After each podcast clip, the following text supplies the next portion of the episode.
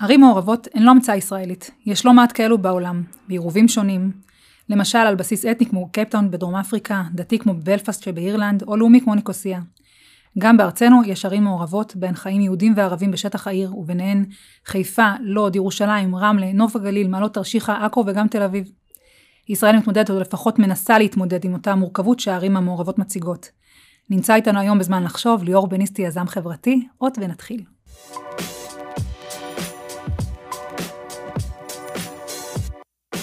זמן לחשוב, הפודקאסט של גופמן קריאיטיב, על השראה ומציאות.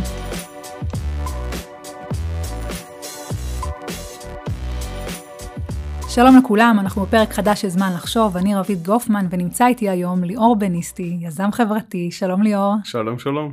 איזה כיף שהגעת. תודה רבה, כיף להיות פה. אני לטובת המאזינים שלנו אתן לך להציג את עצמך וקצת לספר, יהיה לנו היום פרק מרתק בנושא של ערים מעורבות, אז ספר לנו. אמ, אני ליאור, אני בן 40, נשוי פלוס 2. אה, ספונטני ואוהב טיולים על החוף, אבל אני אה, בעיקר פעיל חברתי, אה, בעיקר בעולמות של שינוי חברתי, עמותות, ארגונים חברתיים, במגוון של נושאים, ובשנים האחרונות אני מאוד ממוקד בפעילות בערים מעורבות וגם ספציפית בלוד. אז בוא נדבר בעצם על כמה דברים. אנחנו באמת נספר מה זה בכלל ערים מעורבות. אה, ולפני כן אה, אני אשאל אותך איך הגעת לעיר לוד. אה, סיפור נחמד, אני בצעירותי לא הגעתי מלוד בכלל, כאילו לא גרתי בלוד ולא נולדתי בעיר. וכשאחרי שסיימתי תואר ראשון עבדתי באיזושהי עמותה בצפון והיה לנו סיור בלוד להכיר את החברה הישראלית ולראות איך עיר מתמודדת עם אתגרים. וזה בדיוק אחרי שהעיר עברה כמה תהפוכות של ועדות קרואות והגיע אה, ראש עיר מנוסה שהגיע לנהל את העיר. אה, ועשינו סיור בלוד, וזו הפעם הראשונה שהייתי בלוד, וכל כך הייתי אה, בחוסר נחת ובתדהמה ממה שראיתי, שזה פערים מאוד מאוד מאוד גדולים בין המרכז, עיר שנמצאת במרכז, אבל פערים מאוד מאוד גדולים בתוך העיר בינה לבין ערים אחרות ומה שקורה בתוך לוד, וגם הפוטנציאל לא, לא ממומש שלה. וחזרתי הביתה ואמרתי שאני חייב לעשות עם זה משהו, חייב להיות איכשהו מעורב במה שקורה שם. ולא עשיתי כלום, כמו כולם, אבל חצי שנה אחר כך כבר התעוררה איזושהי הזדמנות אה, נוספת והשם של לוד עלה עוד פעם, ואז אמרתי טוב זו הזדמנות אמיתית ואני לא מוותר, וככה הגעתי לעיר ועברתי, זה קרה לפני קצת יותר מעשר שנים, עברתי אליה ומאז אני חי בה. איזה יופי. אז קראתי אה, מאמר דעה שלך, שנפתח בכותרת לא מעורבת, עיר מעורבבת. ואם אנחנו מדברים רגע על ערים אה, מעורבות, מעורבבות, איך אתה מגדיר בכלל את, ה, את התופעה הזו? אז אני חושב שהמילה המדויקת היא באמת מעורבבת, כי באמת לא ספציפית, אבל גם הרבה ערים אחרות, הן באמת מעורבבות. זאת אומרת, קשה לעשות הפרדה בין העירוב שיש שם, זאת אומרת, זה לא רק, אם יש ערים שהן מופרדות, יש בהן גם יהודים גם ערבים, אולי קצת ירושלים היא כזו, שאם יש הפרדה ברורה איפה יש יהודים ואיפה יש ערבים, אז ברמלה ובלוד יש ממש ערבוב בין האנשים, אנשים חיים אחד עם השני וחיים בשכונות משותפות והיום יום שלך הוא, הוא שאתה מתערבב עם אנשים. אז בעיניי המילה, וזה גם מילה יותר חיובית בעיניי מאשר מעורבת. אין ספק שזו מילה יותר חיובית, אני יכולה לספר אה, שסבא שלי גר בלוד. אה, בבניין שהוא גר בו זה בניין אה, מעורב, משפחות יהודיות לצד ערביות.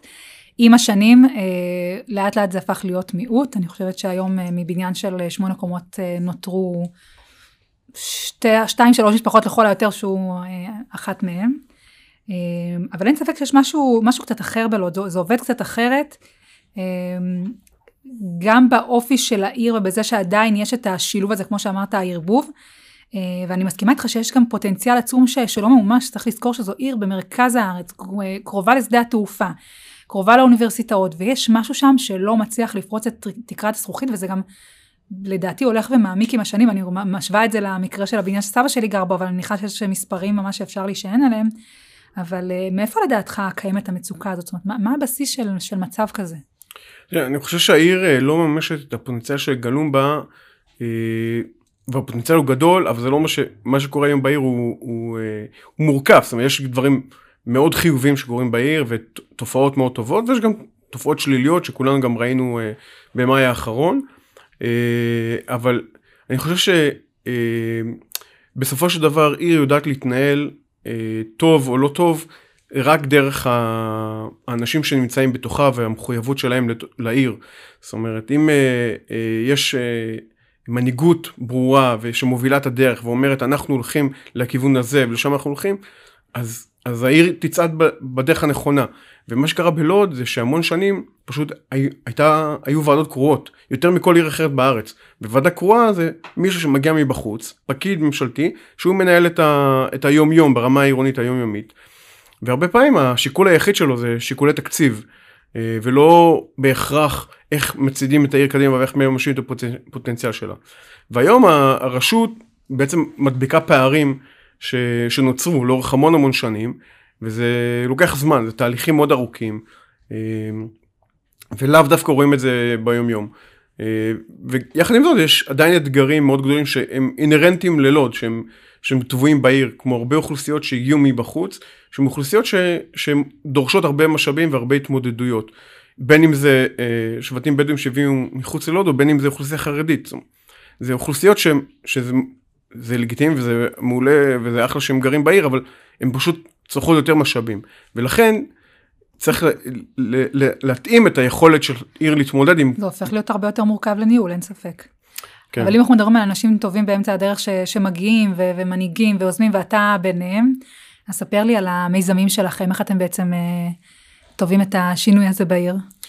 אז אה, ב- לאורך שנים אני, אני עסקתי בעולם של צעירים. זאת אומרת, אה, גם עם אוכלוסיות של סטודנטים וגם עם אה, אה, מרכז הצעירים העירוני שאותו הקמתי וניהלתי במשך שש שנים. שבעצם עבדתי עם אוכלוסיית הצעירים, בני המקום, שאיתם עבדתי על מימוש הפוטנציאל הזה, שהוא לא עירוני אצלם אלא הוא אישי. לראות לאן אדם יכול להגיע, אמרת הפוטנציאל שלו ומה החסמים שעומדים בפניו, ואז לעבוד על חסם חסם ולראות איך הוא מממש אותו, אם זה השכלה גבוהה, אם זה הכשרה מקצועית או אם זה אה, אקטיביזם. אה, ובדרך הזו עשינו המון המון מיזמים ופעולות שעזרו לאנשים להגיע לאן שהם שאפו להגיע אליו. אה, זה כמובן שתיים מאדם לאדם, אבל הרעיון היה שכל אדם מציב את היעד שהוא רוצה להגיע אליו, ואנחנו עוזרים לבנות תוכנית עבודה, תוכנית פעולה, איך הוא מגיע לאותו יעד. מדהים. וקראתי גם על משהו שאתה מרחיב עליו, נושא של אה, בעצם הזדמנויות לעסקים, שהשינוי יגיע גם דרך אה, אה, תמיכה בעסקים. ספר לי מה זה אומר עסקים משותפים, תמיכה בעסקים, איך זה בא לידי ביטוי. ב- אחרי מאי, שהיה את אירועי מאי שהיו מאוד דרמטיים ו... ומאוד מאוד קשים לכל מי שחי בעיר, עוד מעט נדבר על זה בהרחבה, זה באמת אה, נושא... אה, הבנתי שתי דברים שקרו בלוד בזמן המהומות. אחד, אה, התחילו להפיץ רשימות של אה, עסקים ו... ומי הבעלים שלהם, ודרך זה לעשות חרמות. זאת אומרת, הערבים עשו חרמות על עסקים בבעלות יהודית, והיהודים עשו חרמות על עסקים בבעלות ערבית. ו... ומעבר לזה גם היו עסקים שפשוט נשרפו. עסקים של יהודים ועסקים של ערבים, ששרפו אותם בזמן, ה... בזמן המהומות. והבנתי ש... אה, שתי דברים. אחד, שאי אפשר לעשות עוד מאותו הדבר שעשינו לפני כן, שזה כל מיני קבוצות הידברות, ועוד כן. שכנוע של, המשכ... של המשוכנעים, ועוד קבוצה שכבר אנשים שהם גם ככה לא יצאו לרחובות ו... ויזרקו אבנים, אין טעם עוד נכון. להמשיך לדבר איתם, וגם הבנתי שיש משהו שהוא הוא קצת לוקה בחסר, וזה בכלל בחברה הישראלית שלנו, זה חוסר התייחסות ל... לעסקים אה, קטנים, עסקים מקומיים. אם נדייק. זאת אומרת עסקים שהם בעצם הם עמוד השדרה העירוני. בכל קהילה או יישוב בעולם המערבי נקרא לזה, נתייחס לזה אולי ארה"ב ואירופה, העסקים קטנים הם העמוד התווך של הקהילה, ככה תמיד מתייחסים אליהם, והם הם המנהיגות המקומית. ובארץ זה פשוט לא קיים, זאת אומרת יש אולי אה, מנהיגויות אחרות, אבל דווקא אה, אנשים שהם נולדו וגדלו באותו מרחב עירוני, והם מקיימים עסקים שהם מעסיקים חמישה או עשרה או, או עשרים עובדים ו, והם סוג של מודל לחיקוי בתוך, ה, בתוך האזור הזה הם לא מתייחסים אליהם כאיזושהי מנהיגות מקומית איזשהו אה, גוף שיכול אפשר לרתום אותו לדברים חיוביים. אני חושב שבארץ אם היינו מסכימים לעשות את זה גם במיוחד דווקא בערים מעורבות אז היינו מקבלים קולות הרבה הרבה יותר מתונים היינו מקבלים קולות הרבה הרבה יותר אה, שורשיים שיודעים להגיד איפה הבעיות ו- ומה הפתרון להם. אה, וזה משהו שאני רוצה לשים עליו דגש, את הסיפור הזה של להפוך אה, בעלי עסקים קטנים אה, לסוג של סוכני שינוי ולאיזשהו עמוד תווך קהילתי שהוא אומר אמירה, אמירה חברתית. שאיך זה בא לידי ביטוי בפועל? אני חושב ש... בפועל, אם אנחנו מתייחסים למה שקרה במאי, חושב שאם הייתה אמירה אה, של יהודים וערבים משותפת שהם בעלי עסקים בעיר, שאומרים אה, שצריך לחדול ממעשה הלימוד וצריך לתת התייחסות לכל הקולות שיש בשטח ופשוט להעצים את הקולות המתונים. אה, כי בעצם הם נקודת המפגש, הם פוגשים את אה, תושבי העיר ביום יום. והם תושבי העיר, הם פוגשים כן. אותם והם תושבי העיר וגם הם, הם, הם אה, הם, הם פקטור חשוב מאוד, זאת אומרת, בלי עסקים קטנים, כל עיר היא לא יכולה לתפקד, זה כבר, נכון, יש... זה גם מעסיק מאוד משמעותי, פלח מאוד גדול מהאוכלוסייה בעצם עובדת באותם עסקים. נכון, נכון, וזה, ב, באנגלית הביטוי הוא moms and pop shops, כאלה, כאילו חנויות של, של אימא ואבא, ו, וזה באמת מה שהם, ונכון, יש כניסה של רשתות וגופים גדולים, אבל עדיין יש תמיד את החנות חומרי גדול. בניין, ואת, נכון. ה, ואת החנות בגדים המקומית, ו, והם באמת, הם מכירים, הם פוגשים המון אנשים במהלך היום היום שלהם. ואם נדע להשכיל לתת להם את המקום הזה, אז, אז זה באמת יכול להיות אה, פתרון בעיניי נכון. וגם צריך, עוד דבר נוסף ש, שהוא, שהבנתי, זה שצריך לא לדבר על דו-קיום וחיים משותפים. פשוט והצהרות, לעשות. פשוט לעשות את זה. פשוט לעשות את זה וגם בלי הצהרות שעושים את זה. פשוט לעשות את זה מתוך אינטרסים משותפים. למצוא את המרחב המשותף שבו אתה, במשנה כתוב זה נהנה וזה לא חסר. כאילו בעיניי זה לגמרי יכול להיות שם. זאת אומרת, אתה לגמרי יכול להגיע למצב שאתה גם, אתה גם uh, מקבל את מה שאתה רוצה ברמת האינטרס הכלכלי, גריידה שלך, אבל גם טובת הכלל. וזה טוב משותף. ב... זה טוב שהוא משותף גם לי וגם לך, גם אם שנינו משני צידי המתרס כביכול. אתה יהודי ואני ערבי ו... וההפך. ו, ואני חושב שאם אנחנו נדע לחזק את, להגדיל את המעגל הזה של הטוב המשותף, אה, ונדע לעשות את זה דווקא דרך הזירה העסקית, ולא רק דרך הזירה שהיא זירה אה, של עמותות או של ארגוני רווחה, שמשם אני מגיע, כן, אני מכיר, מכיר בערך של זה, אבל להשתמש, אבל להביא את הכלים של העולם של שינוי חברתי לתוך העולם של עסקים קטנים ועסקים מקומיים, אז בעיניי זה יכול להיות... אין אה, ספק שזו גישה מאוד מעניינת. אנחנו כמי שגם מלווים ארגונים חברתיים, אני יכולה להגיד שזו גישה שהיא, שהיא שונה, היא אחרת, והיא בעיניי יכולה להצליח לא פחות. התחלת להגיד, אה, דיברנו קודם על אירועי מאי, איפה זה תפס אותך? נקודת משבר מאוד אה, רצינית ביחסים בעיר. כן, זה היה מאוד מאוד, מאוד קשה, כי זה גם היה, זה גם היה בזמן שכל המדינה הייתה תחת מתקפה בזמן שומר חומות. והרמת לחץ הייתה גם ככה גבוהה, ו... ואני חושב שהיה מאוד קשה להכיל את, ה... את העובדה הזו שגם בזמן שטילים נוחתים במרכז הארץ, ולוד הייתה אה, מטווחת בגלל נתב"ג, זאת אומרת, הם כיוונו ללוד, כיוונו לנתב"ג. לנתב"ג, כן. ו... ובזמן שעפים טילים, אז אתה שומע קריאות אה, שמחה במואזין, או יריות של צרור יריות כאות לשמחה, וזה מאוד מאוד קשה, זה רגע, ש... רגע משבר. אה, ברמה האישית, אה, בלילה שזה קרה, אשתי אמרה לי בחמש בבוקר, יאללה, להרוס אותי קדימה, אנחנו הולכים. והיא והבנות נסעו לאימא שלי, שהיא גרה בחדרה, והיו אצלה כל, זה גם היה חג, זה שבועות, נשארו עד סוף החג, ואני הייתי על הציר, חזרתי ונסעתי כל הזמן. והיו פעולות שניסינו לעשות בשטח, של הרגעה, של איזשהו אה, אה, הפגנות שקטות של יהודים וערבים שנסות להרגיע את השטח, וזה היה מאוד מאוד מאתגר. אה, ו, ו, ושם הבנתי שפנו אליי כל מיני אנשים ואמרו לי בוא נעשה קבוצת הידברות והכניסו לי לכל מיני קבוצת וואטסאפ של אה, מפסיקים את האלימות ובוא, ובוא נחלק פרחים ברחובות, סיפורים אמיתיים, נחלק פרחים ברחובות ונעשה אפיית עוגות ונמכור את העוגות ואז ככה דברים שהם בעיניי היו הזויים ולא רלוונטיים בכלל. מסכימה איתך.